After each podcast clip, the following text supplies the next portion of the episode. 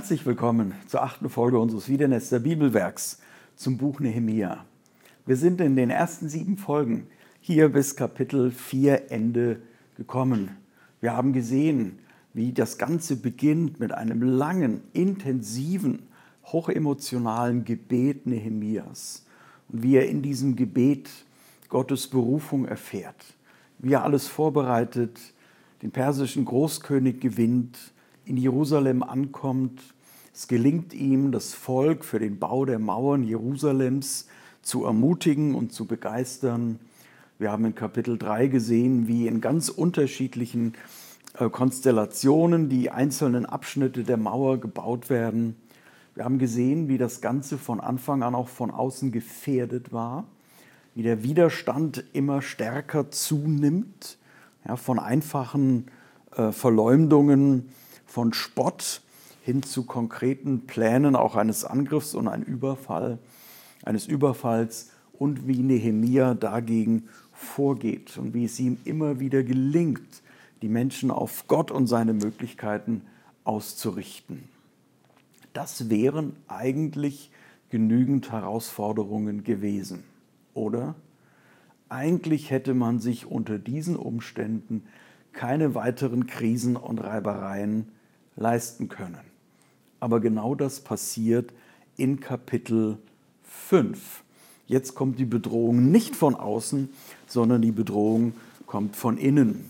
Und es erhob sich ein großes Geschrei der Leute aus dem Volk und ihrer Frauen gegen ihre jüdischen Brüder. Also jetzt sind das Problem nicht die umliegenden Völker, sondern innerhalb des Volkes, innerhalb der Bauleute Gottes, die doch mit dem Bau der Mauern Jerusalems beschäftigt sind, tun sich verheerende Spannungen und Missstände auf. Die einen sprachen, unsere Söhne und Töchter müssen wir verpfänden, um Getreide zu kaufen, damit wir essen und leben können. Also sie sind so verarmt, sie müssen ihre Kinder als Pfand geben, sozusagen wie bei so einer Hypothek, damit sie Lebensmittel kaufen können. Die anderen sprachen, unsere Äcker, Weinberge und Häuser müssen wir versetzen, damit wir Getreide kaufen können in dieser Hungerszeit. Das ist im Klima des alten Israel, geschieht das regelmäßig, Dürreperioden. Und wenn dann eben die Vorräte aufgebraucht sind, muss man versuchen, oft zu überteuerten Preisen zu kaufen oder zu leihen und muss dann hier seinen Besitz verkaufen. Wieder andere sprachen, wir haben unsere Äcker und wir haben auf unsere Äcker und Weinberge Geld aufnehmen müssen, um dem König Steuern zahlen zu können. Nun sind wir doch wie unsere Brüder von gleichem Fleisch und Blut, und unsere Kinder sind wie ihre Kinder. Und sie, wir müssen unsere Söhne und Töchter als Sklaven dienen lassen. Und so schon sind einige unserer Töchter erniedrigt worden wir können nichts dagegen tun und unsere Äcker und Weinberge gehören anderen.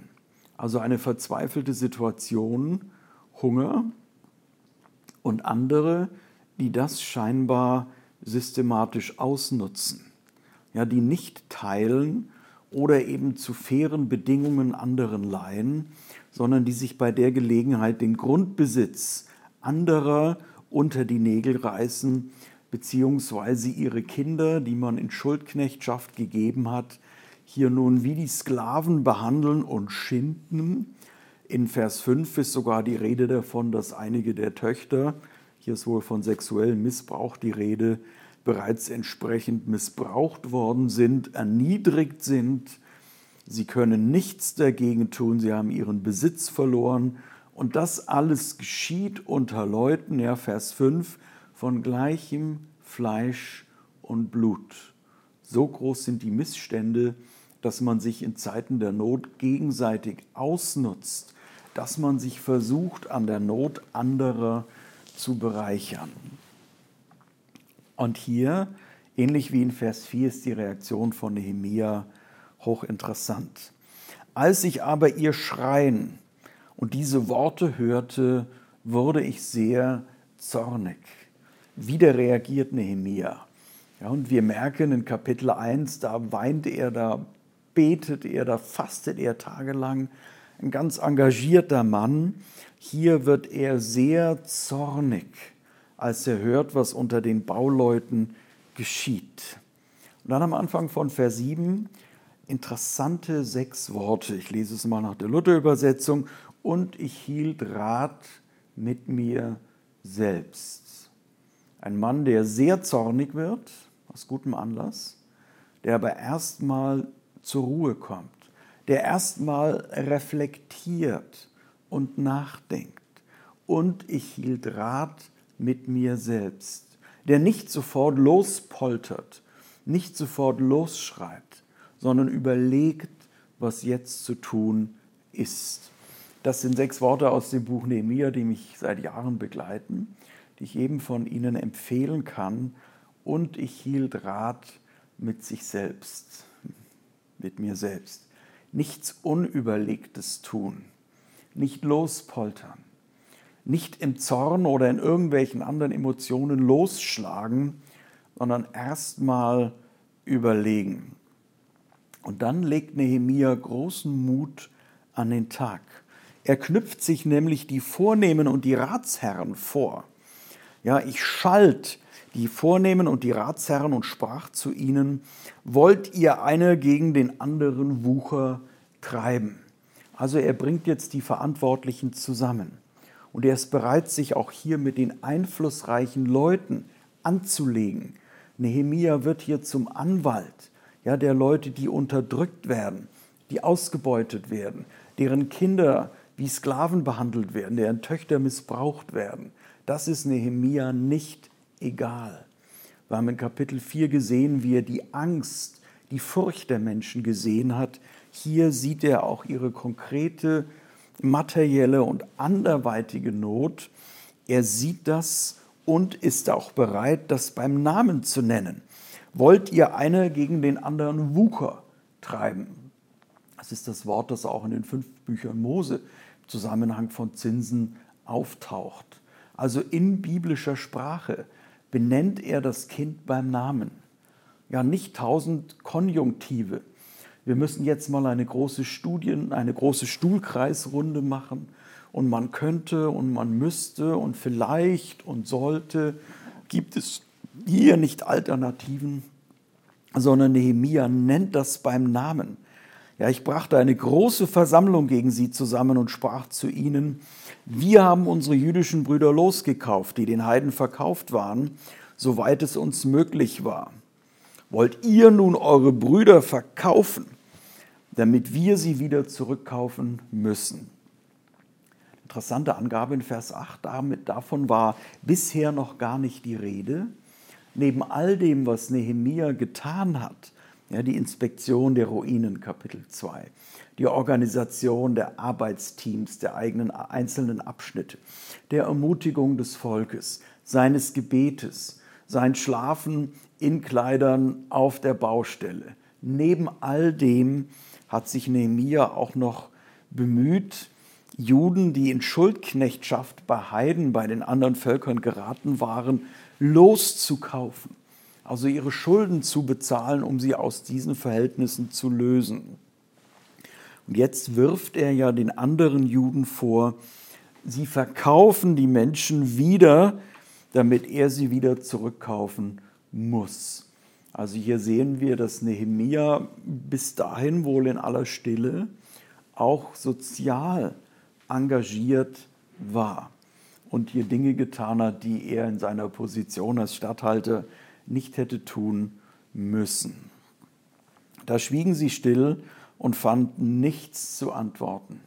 Also weil Nehemia den Mut hatte, ja, das zu konfrontieren, das auch beim Namen zu nennen, auf die Konsequenzen dieses Fehlverhaltens hinzuweisen, kann er sie auch überführen. Also da tun wir uns ja so schwer, ja, solche Dinge anzusprechen. An unseren Arbeitsplätzen, in den Familien, in der Gemeinde, wo die Dinge schief laufen. Wie oft wird der Kopf in den Sand gesteckt, bis es den ganz großen Knall gibt? Wie oft hören wir Klagen, berechtigte Klagen, und nichts geschieht? also anders hier als bei Nehemia, der geht die Sache mutig an, weil er weiß, dass diese Herausforderung, diese Bedrohung von innen, ja, diese Verhältnisse unter den Bauleuten Gottes den Bau der Mauer zum Erliegen bringen können. Und ich sprach, es ist nicht gut, was ihr tut. Solltet ihr nicht in der Furcht Gottes wandeln, um des Hohnes der Heiden willen, die unsere Feinde sind. Also hier noch, noch mal klare Worte. Es ist nicht gut, dieses Verhalten, dass man sich gegenseitig ausbeutet, dass man einander missbraucht, dass Abhängigkeitsverhältnisse geschaffen werden, dass Leute sich bereichern, das entspricht nicht der Ehrfurcht Gottes. Da merken wir schon im Alten und im Neuen Testament, ist Ehrfurcht vor Gott nicht ein Gefühl tief in der Brust, wenn irgendwo in einer großen Kathedrale die Orgel spielt oder bei sonstigen spirituellen Ereignissen oder Erlebnissen. Und wunderbar, wenn wir das auch so erleben und erfahren dürfen. Aber Furcht Gottes hat auch ganz, ganz konkrete Auswirkungen auf meinen Alltag. Ja, meine Beziehung zu Gott, wenn ich Gott in Ehrfurcht begegne, wenn ich mich unter sein Wort stelle, wenn ich mit meinem ganzen Leben ihm gefallen möchte, dann hat das Konsequenzen und muss das Konsequenzen dafür haben, wie ich mit meinen Mitmenschen umgehe. Ja, ich kann nicht Gott fürchten und meine Nächsten ausbeuten und für meine Zwecke missbrauchen und mich an meinem Nächsten bereichern. Das wird hier ganz deutlich. Das gehört ganz eng zusammen. Ja, und Nehemia sagt ihnen ja auch hier, wir sollten in der Furcht Gottes leben, um nicht den Heiden, die hier um Jerusalem legen, leben, wegen deren, deretwegen man ja auch die Mauern baut, um ihnen hier nicht Anlass zum Hohn zu geben. Also das Volk Gottes wird beobachtet. Ja, und wenn solche Zustände herrschen, wie am Anfang von Kapitel 5 beschrieben werden, dann wird Gott entehrt und dann sorgt Gottes Volk für Spott. Und dann verweist Nehemiah in Vers 10 auf sein eigenes Vorbild. Ich und meine Brüder und meine Leute haben unseren Brüdern auch Geld geliehen und Getreide. Also Nehemiah und sein Stab hat nicht nur Leute aus Schuldknechtschaft freigekauft, sondern hat Geld verliehen, Getreide verliehen. Wahrscheinlich hat das Nehemiah aus seinem Privatvermögen getan. Wir wollen ihnen diese Schuld erlassen. Also hier geht Nehemia und seine Leute, gehen sie mit gutem Beispiel voran. Wir wollen unseren Mitjuden, unseren Brüdern das Leben ermöglichen. Wir wollen Schulden erlassen. Es soll nicht zu Schuldknechtschaft und diesen Übergriffen kommen. Und dann ganz klar die Aufforderung, gebt ihnen noch heute ihre Äcker, Weinberge, Ölgärten und ihre Häuser zurück, erlasst ihnen die Schuld an Geld, Getreide, Wein und Öl, die ihr von ihnen zu fordern habt, und gebt, das gehört da dazu, die verpfändeten äh, Kinder, Söhne und Töchter zurück. Also hier gibt es jetzt von Nehemia ganz klare Ansagen. Nicht überlegt es euch, könntet ihr etwa, sondern gebt noch heute. Nicht irgendwann, jetzt und hier muss gehandelt werden. Da wird Nehemia sehr konkret ja, und erzählt das sehr genau auf, was zurückzugeben ist und welche Schulden, alle Schulden sind zu erlassen. Also in diesem Abschnitt äh, beweist Nehemia einen großen Mut. Mutig geht er dieses Problem an. Ja. Er verschließt nicht die Augen. Ein konkretes Handeln ist jetzt dran, das er auch einfordert. Und wir sehen hier, wie die Autorität von Nehemiah daher kommt, dass er sich, er und sein Stab, seine Leute sich anders verhalten haben. Er kann auf sein gutes Vorbild verweisen. Er hat anders gehandelt. Daher kommt seine Autorität. Also das, was er von anderen fordert, das lebt er selber. Und auch er ist bereit, hier Schulden zu erlassen. Also eine interessante kleine Szene hier in diesem Buch, wo wir ganz viel über geistliche Leitung auch lernen können. Ja, Probleme ernst nehmen, die Not anderer sehen und hören. Bei aller emotionalen Reaktion hielt ich Rat mit mir selber, überlegt vorgehen und dann mutig vorgehen, die Dinge beim Namen nennen. Und gleichzeitig muss und soll unser eigenes Leben natürlich auch keine andere Sprache sprechen. Nehemia wird hier sehr konkret. Nicht, wo es um ihn selbst geht, wo es um andere geht, ja, wo es um die Armen geht. Da wird der Mann zum Löwen und der kämpft für die Interessen anderer. Darin ist er ein wunderbares Vorbild. Nehmen Sie das mit in diesen Abend, in die nächsten Tage. Wo sind so Situationen, wo in meinem Umfeld Dinge schief gehen, schief laufen, wo ich es selber beobachte, wo ich es höre, wo Not ist, bis hin, wie hier beschrieben, Ausbeutung und Missbrauch. Wie reagiere ich da? Bin ich bereit, auch die Mächtigen zu konfrontieren, die Dinge beim Namen zu nennen? Bin ich bereit, mit gutem Vorbild voranzugehen, damit sich etwas ändert? Wir merken, dass dieses Buch das von Begebenheiten in der Mitte des 5. Jahrhunderts vor Christus berichtet, zweieinhalb Jahrtausende her, dass dieses Buch sehr herausfordernde Abschnitte beinhaltet und dass wir von Nehemia viel lernen können für unser Verhalten hier und heute. Damit herzliche Grüße aus Wiedenest. Schön, dass Sie dabei waren. Gottes Segen.